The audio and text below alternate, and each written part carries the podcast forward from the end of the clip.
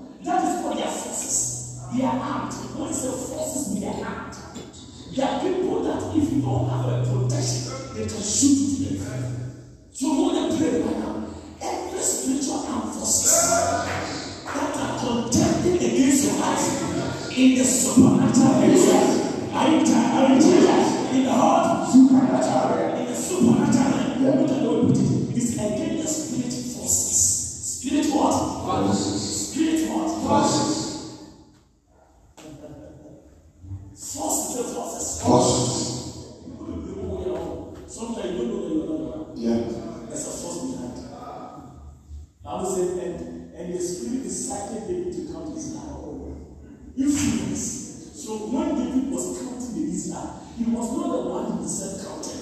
It was a spirit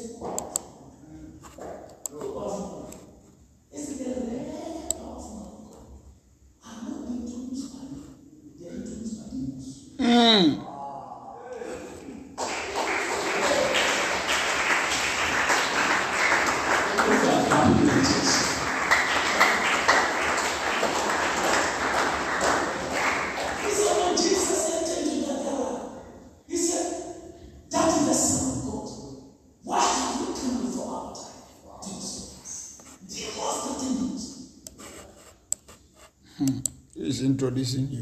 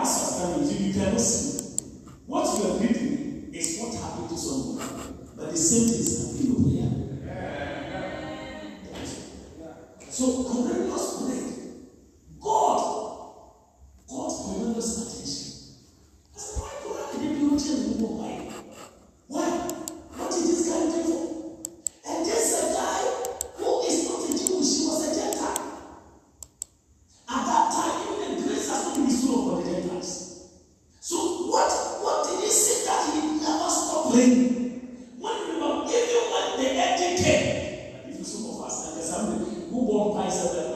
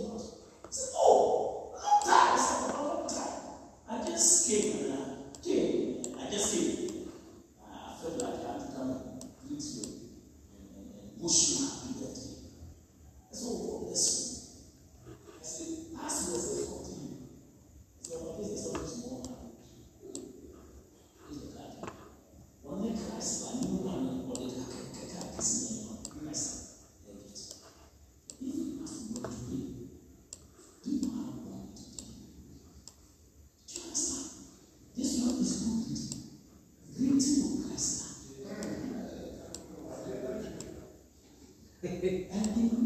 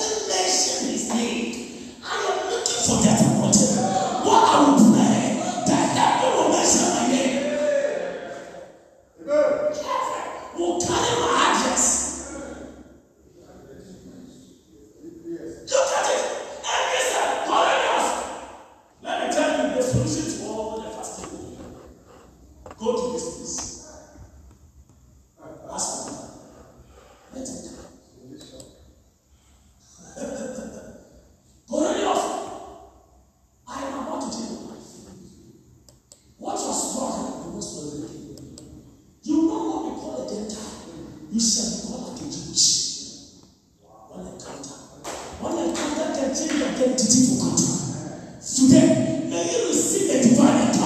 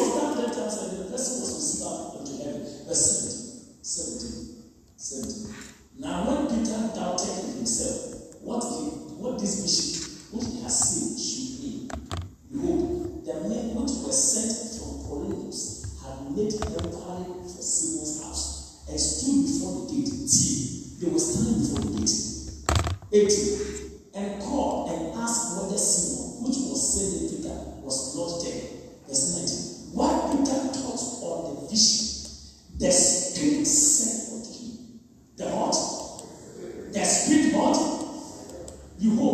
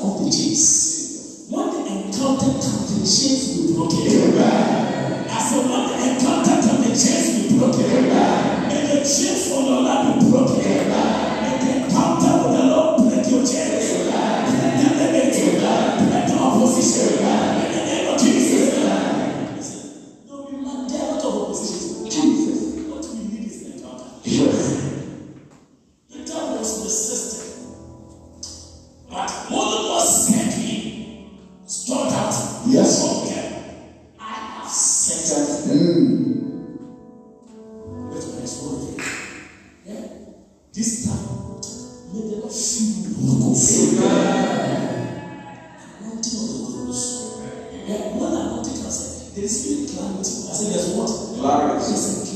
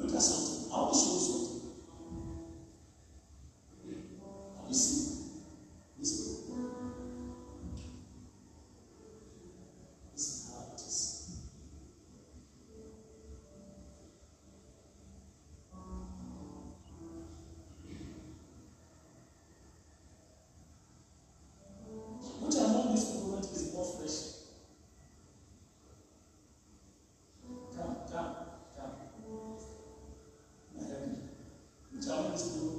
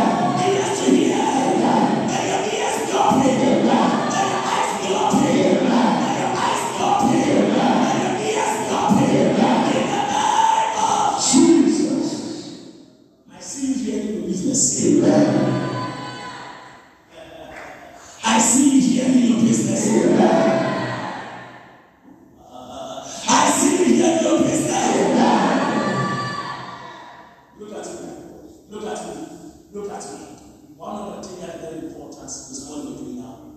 Your legacy will be. Amen.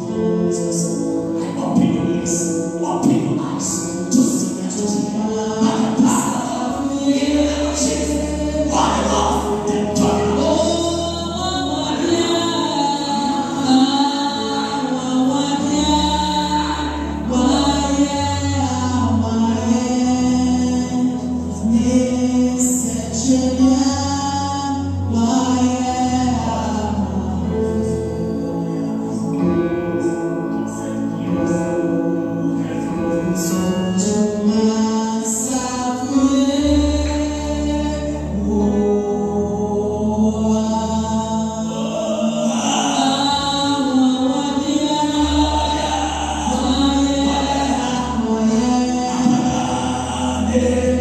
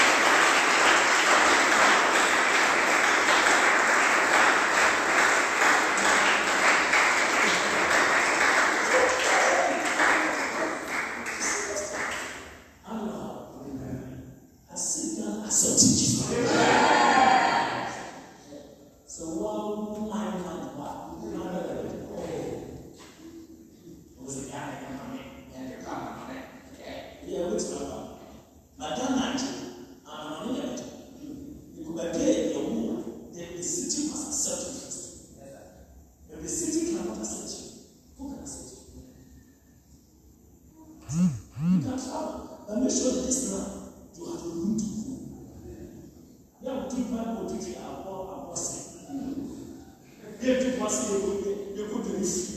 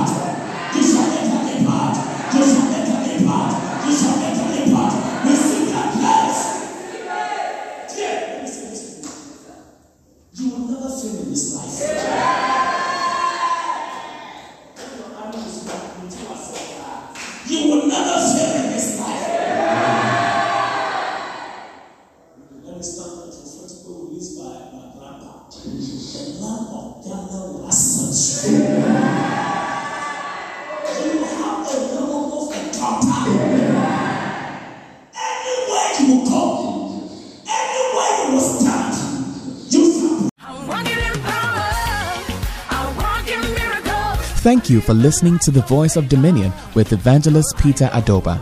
You can listen to more spirit filled messages from the evangelist through our social media handles, Zipo International Ministry on Facebook, YouTube, and Instagram. Join the evangelist at Dominion Temple situated at Malangbawe CP. Sunday morning covenant service, 8:30 a.m. to 10:30 a.m.